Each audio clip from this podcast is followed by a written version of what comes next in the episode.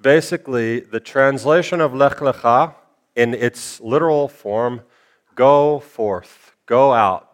And last year I talked a lot about the different translations of Lech Lecha, and there are many. And Jonathan Sacks, among other m- numerous uh, commentaries that I read this week, if you want to read his Covenant and Conversation, he gives a four part breakdown of the different meanings of Lech Lecha. And ultimately, this introduces us, as I said, to Abram. Now, interestingly, also, we don't, even though his name was Avram, we don't really ever refer to him as Avram anymore because we're only if we're actually reading it in the text because he's not Avram, he's Abraham. And so after the name change, Judaism always refers to him as Abraham. But we are meeting here Avram according to the text. And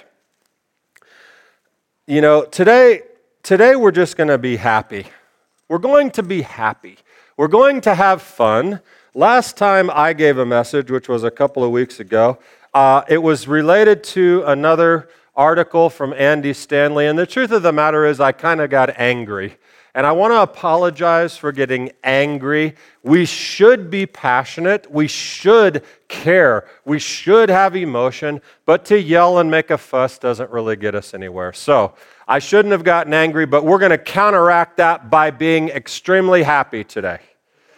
Happy, like, not that we're going to have fluff. This isn't going to be like four, uh, four ways that cutting your grass is like your spiritual walk, or I'm not going to give you a cheesy football analogy about having faith like Abraham is like the fourth quarter when you're on the goal line. You just got to believe. And we're not going to do those things, but we're going to have a nice,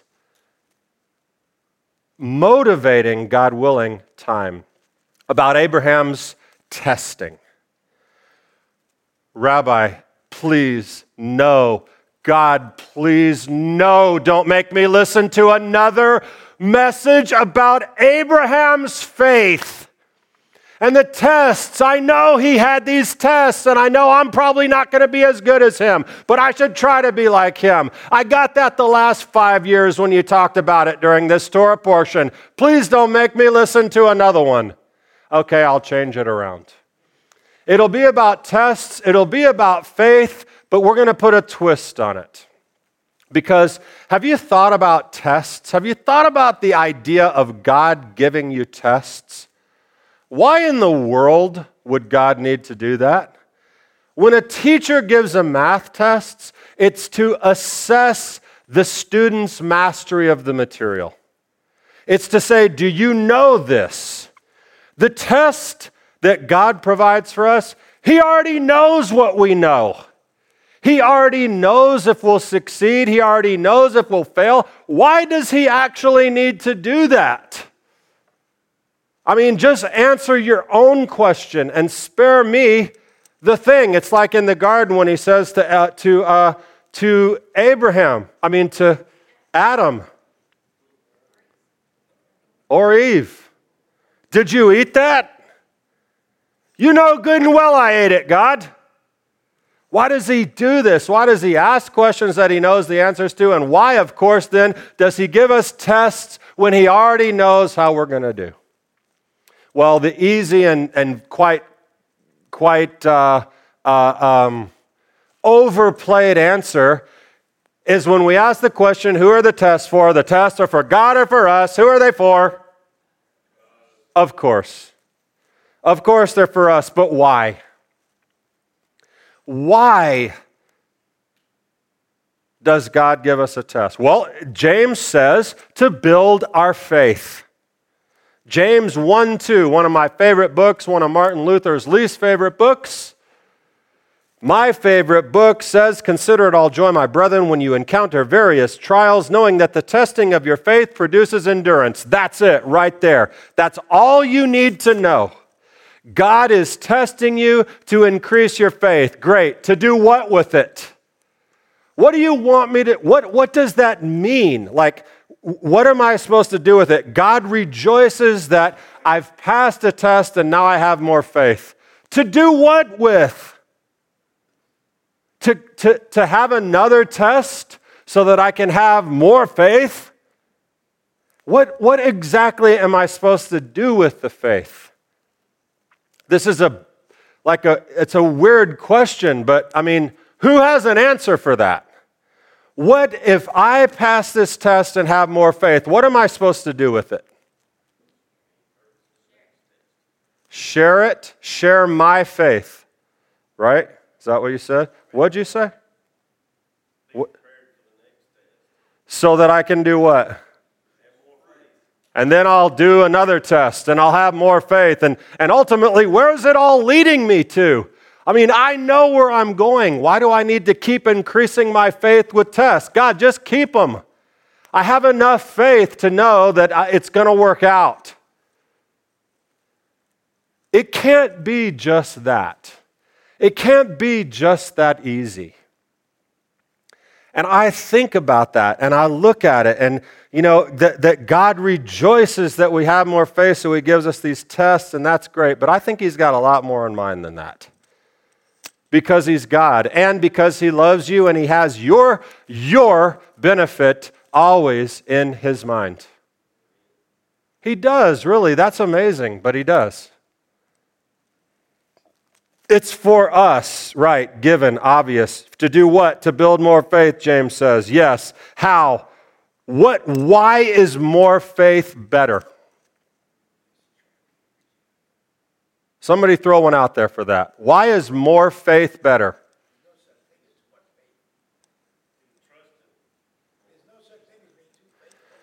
So if I have more faith, it's better, and I can trust Him that He's definitely going to give me another test to build more faith.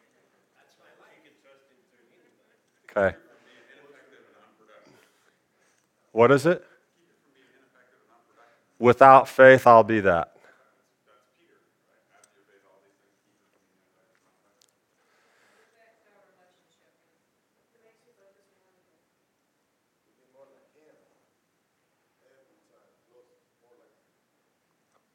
These are all good things. They're all related to God. They're all related to this also sort of Greek understanding of faith. Faith in the Greek Western mindset is what? It's a mental assent to something, right? It's, it's I believe. I believe in my mind and in my thought process, I'm living with faith. And more of that makes me believe more in God. And the more I believe in God, the more I'll be like Him. And I have this like mental assent process. What is faith for? Correct. That's it. So, pistis in Greek, faith, this, this idea of a mental assent that I believe in something, and emuna in Hebrew, faith in action, which is what James talks about, right? This is not new stuff. So, faith must be followed by action. Right. Okay, good. We got that. So, more faith, more action. It is not some abstract concept. But still, the tests. The tests. So, the tests are going to give me the action motivation to do more for God.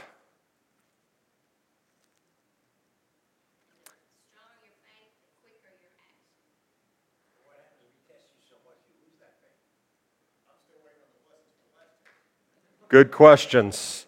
Good questions. You can't hear this on the audio, but if you were here, you could be. You could move to Macon and then you could come here every week and you could. Here's, here's faith. Well, actually, no. Let, let, me, let me back this up. Lech Lecha, one of the translations of Lech Lecha, which is passed down from Rashi, says you know, I said, I said, go forth, get yourself out. One of, one of Rashi's understandings of this is go for yourself.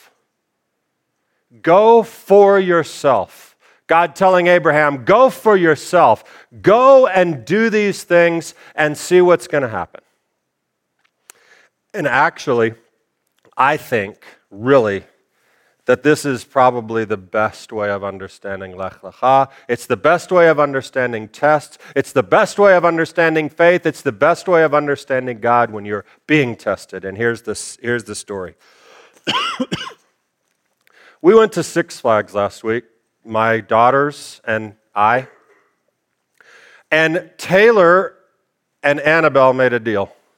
Taylor made a deal with Annabelle that she would ride this roller coaster called Goliath at Six Flags. She hates roller coasters. She hates a lot of things because she's a 17 year old teenage girl. She hates moving fast like that and looking down and heights and all this. So, Goliath, 220 feet high, 70 mile an hour drop, 175 foot drop at 70 miles an hour. It's like a roller coaster hater's nightmare. And where is the best place to sit in a roller coaster if you want to be most terrified? The back, actually. The back. Because, and there's a whole cool thing I was learning about gravity and pulling the front car down and what's happening in the back, and another feeling of weightlessness and all this. So, Annabelle's deal, who loves roller coasters, was I'll ride acrophobia. Anyone ever been to Six Flags in Georgia? You should go, it's fun. Acrophobia, 200 foot pole that has a circle that goes around it with chairs, seats that are all facing out on this ring that's around this pole. So you go in and you sit down on acrophobia you walk out into this big wide open area, and here's a whole ring of chairs, and they're all facing out. And you sit right here in acrophobia, and you're looking out at the world, and you pull this harness down and you buckle it, and then the thing takes you up 210 feet in the air. And this lady sings this creepy song in like a horror movie voice when you get up there. And as she's singing it, they tilt your chair out 15 degrees, which doesn't sound like much until you're 200 feet in the air, looking down at the ground and she's singing, Ashes, ashes, we all fall. And they drop you 165 feet. Annabelle doesn't like acrophobia. Taylor, you know what acrophobia means? Fear of heights, right? It's a good, it's a good ride. So Annabelle's on this deal, right? Taylor rode Goliath in the back car with me. First roller coaster ride for her of that magnitude. Side note, we got puked on. Somebody three cars in front of us threw up. That took it to a whole nother level. That was awesome. So Taylor will never ride. If there was any chance, that person sealed the deal. But she did it, and she did it first. So then we get over to acrophobia. Annabelle. Cute little Annabelle. We walk out there. Dad, I can't do this. Annabelle, you have to do this. Dad, I can't do this. We get in the seat. Dad, Dad, Dad, I, I, I don't, I don't want to do this. I said, You made a deal, Annabelle. Taylor rode. Dad, Dad, Dad. The thing goes down. Dad, Dad. And like she's about to just lose it. They buckle the seatbelt, pull it down. She's like, Dad. And I'm holding her hand. I say, You want me to hold, my, hold your hand? She goes, No. She grabs the thing she's holding on. Her hands are blue. And as the thing begins to go up in the air, Dad, I can't do this. I said, Annabelle, you're going to do it. it's about to happen. And we get up there. She's nearly in tears. 200 feet up in the air, and the thing tilts out. And I look over at her with a big smile on my face, and she's going, She sings the song. The thing drops. And I mean, it's intense. I don't think she made a sound. And I look over at her as the seat's tilting back in, I look over at her. Big smile. That wasn't that bad. Let's do it again. Now, now, what does that have to do with anything? Well, certainly faith, but actually kind of a stupid faith if you really look at it in comparison, and I'll, I'll bring that home. But this is a perfect example of God's tests. God is the center of the universe. God should be the center of your universe. But you need to understand something. He knows what you can do. The problem is you don't. The problem is, without a push, you don't know what you're capable of. And He does because He's sovereign, because He created you that way. He created you for excellence. He created you to do so much more than you will ever do without a push. And sometimes you got to go 200 feet up in the air and look down at the ground. We put our faith in a machine. I think four people died in roller coasters last year because the machine failed. But yet, over like a billion riders go through amusement parks and get on these things and fall 180 feet and go 70 miles down 52, in, 52 degree inclines. Why? We trust the machine. We trust the kids who are putting us in these things and supposed to keep us safe and making sure kids are operating these machines. And we trust them, and they break. God has never broken on you, ever. And yet we question, but can you imagine? Can you imagine how the story would go had Abraham not had his tests? He would never have known, but he did it because God knew what he could do, and Abraham knew God. And here's my point God gives you tests for you, but not so just so you can know him more and have faith and do all that kind of stuff. Those are great religious answers. I'm talking about life in this world right now so that you will live up to your God given potential. In this life, not about faith or the afterlife or sharing Messiah Yeshua or any of those things. Those are great religious concepts, but I'm talking about the roller coaster of life. And you see, there's God's okay. I can do all things through Messiah who strengthens me. I can do nothing apart from God. Yeah, but each of them has to do with you doing something, right? And the doing you do will very likely be uncomfortable doing at times for your own good so that you will be what God has called you to be. Because if you continue to read James, the James continuation is faith leads to perseverance, right? Produces endurance, and let endurance have its perfect work so that you may be perfect and complete, lacking in nothing. In relation to what? Lacking in nothing in relation to what? Some perfect spiritual ideal of the perfect man or woman? Yeah, that would be nice, but lacking in nothing relative to the purpose for which God has made you to live on this earth, and you all have a purpose. And without these things, you will lack something. There is a story told of a, of a, of a uh, Hasidic Reb Zusha. Probably everyone knows this story. Reb Zusha was dying. He was laying in his bed. His, he had tears in his eyes, streaming, and his disciples came and they said, Reb Zusha, you've lived such a good life. You're a good man. You've lived Torah. You've been a blessing. Why are you crying? Surely you know that you're going to a good place. He said, Yeah, I know.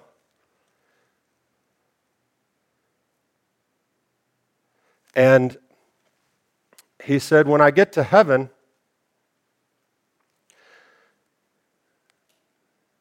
God is not going to ask me, Why weren't you like Moses?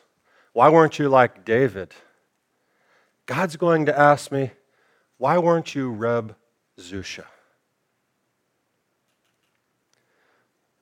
Why didn't you live up to the potential that you had from me? I gave you tests for you. For you. Just simply so that your life would be better. That you would have a more fulfilled life. And the very, very, very important part of that that we don't want to miss is that we will get better with every test and our potentials become reality. But as Lance talked about last week, we are co laborers with God, living under your potential prevents you from being that. There's a word for trials, it's called nisayon. We say it in the, in the Avinu. nisayon, Keep us from trials. Many commentators uh, have, have discussed the fact that this word nisayon has to do with uh, is connected to the Hebrew word nes. Nes, which is a banner. You know the term Adonai Nisi? Adonai, my banner. Nes, Nisayon. And there's a very cool and awesome thing about your trials being compared to a banner. What happens with a banner? A banner is raised. A banner is raised on a pole, and at its height, it flies and demonstrates to the world who you are, it's your identity. And so you imagine when they go out in the school and they put this flag, they connect the flag to the thing, the nest, and they're pulling it up of the little rope that raises the flag. Each pull is a trial. Each pull, nisayon, each pull that raises the flag is something that God's doing that's raising you incrementally to your potential. And so many people in life will never arrive there. They will not raise their flag because they will reject a test. They will, failing a test is different, but let me also say this one quick thing. Why does, why does Yeshua tell us to pray that we're not tempt, that, that, that we're not tempted, that we don't have these trials? Well, I got a story for you. It's not a story, it's in the Talmud, Sanhedrin 107. David is saying to God, David, the man after God's own heart, king, descendant, uh, uh, uh, the, the, what's the word? Forerunner, the pre runner, what's the word I want? Anyway, you know what I mean. Ancestor of Mashiach. David says to God, You know, I'm confused. Every day in the prayers it says, Abraham, the God of Abraham, the God of Isaac, and the God of Jacob. What about me? The God of David, I mean, I, I've got it going on. I'm a pretty good guy. Like, why, why can't it, I be in the mix? And God says this because you were never tested like the patriarchs. Now, listen to that. Let that sink in for just one second. David, think about David's life and God tells him you weren't tested on the level they were. Okay? But he says you're not, you weren't. You weren't tested. He goes, but it's okay, God. I can handle it. I can handle it. Test me. And God says to David, you know what I'll do? I will, but I'm even going to tell you what the test is. It's going to be in the area of physical temptation. So, David, here it is, and what happens next is Bathsheba, and what happens? Does he pass the test? No. What's the story? Don't ask for tests. Do not invite tests. And when James says in, in chapter, in verse 13, he says, uh, no, not 13. What does he say that? Where does he say that? Let no one say when he is tempted, I'm being tempted by God, for God cannot be tempted by evil. So, what does that mean? It means we're going to have tests. Don't invite them. And certainly don't try to say that if you invite a test that it's God tempting you. There's a difference between testing and temptation. But the idea, of course, is, and Yeshua says, you know, why don't, keep us far from these trials? Yeah, I don't want to have to do all of them. Like, I'm not going to say, God, here I am. I'm not even going to say that out loud, actually. But you've got to have them, don't you? Abraham had 10, and the list of those 10 are different according to whose interpretation you're reading. But our, our, uh, my idea of the first one is this Lech lecha, get yourself out for your good. That's so non, that's so non Godish. That's, that's not holy. Like everything I do, I, I should be a shining light of kadosh. You can't be anything without some testing. You can't be who you are without some testing. And so we see this, this idea of, of nisayon, these trials being raised up, and I love this idea. And of all people, Abraham. The faith of Abraham. The world calls on the merit of Abraham. The world. And it was just because he was willing to be tested. And he handled it with faith because he believed in the machine. And I'm referring back to our roller coaster conversation. God is obviously not a machine. God never fails, ever. And any and every test is for your own good,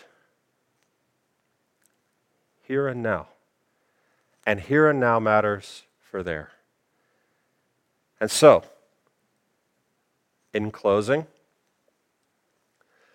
I know everybody in this room has tests.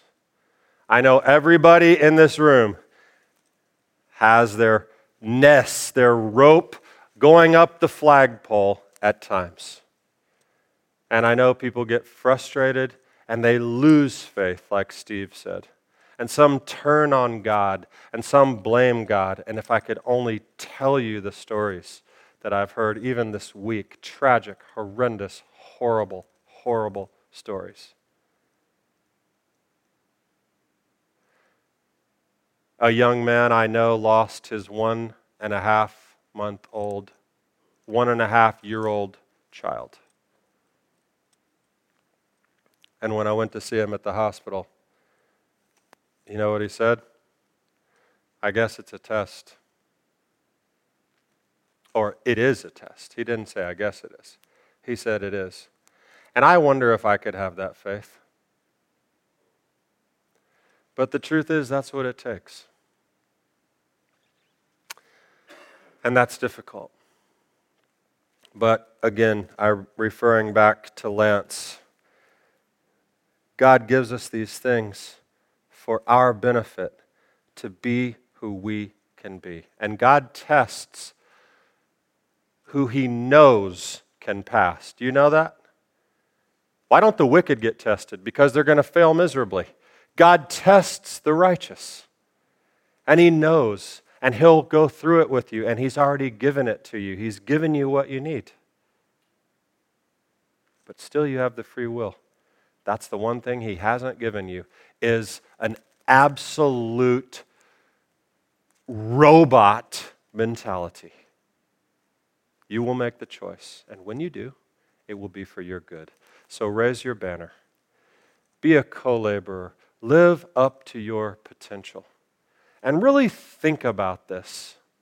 Think about it. Think about it in terms of Abraham. Think about it in, in, in terms of what it looks like on the other side of every worthwhile test you've ever been on. Think about how you become better for God and for other people. And that's what our everyday existence is about God and other people. Love Him, love your neighbor. So here's to the test. Shabbat Shalom.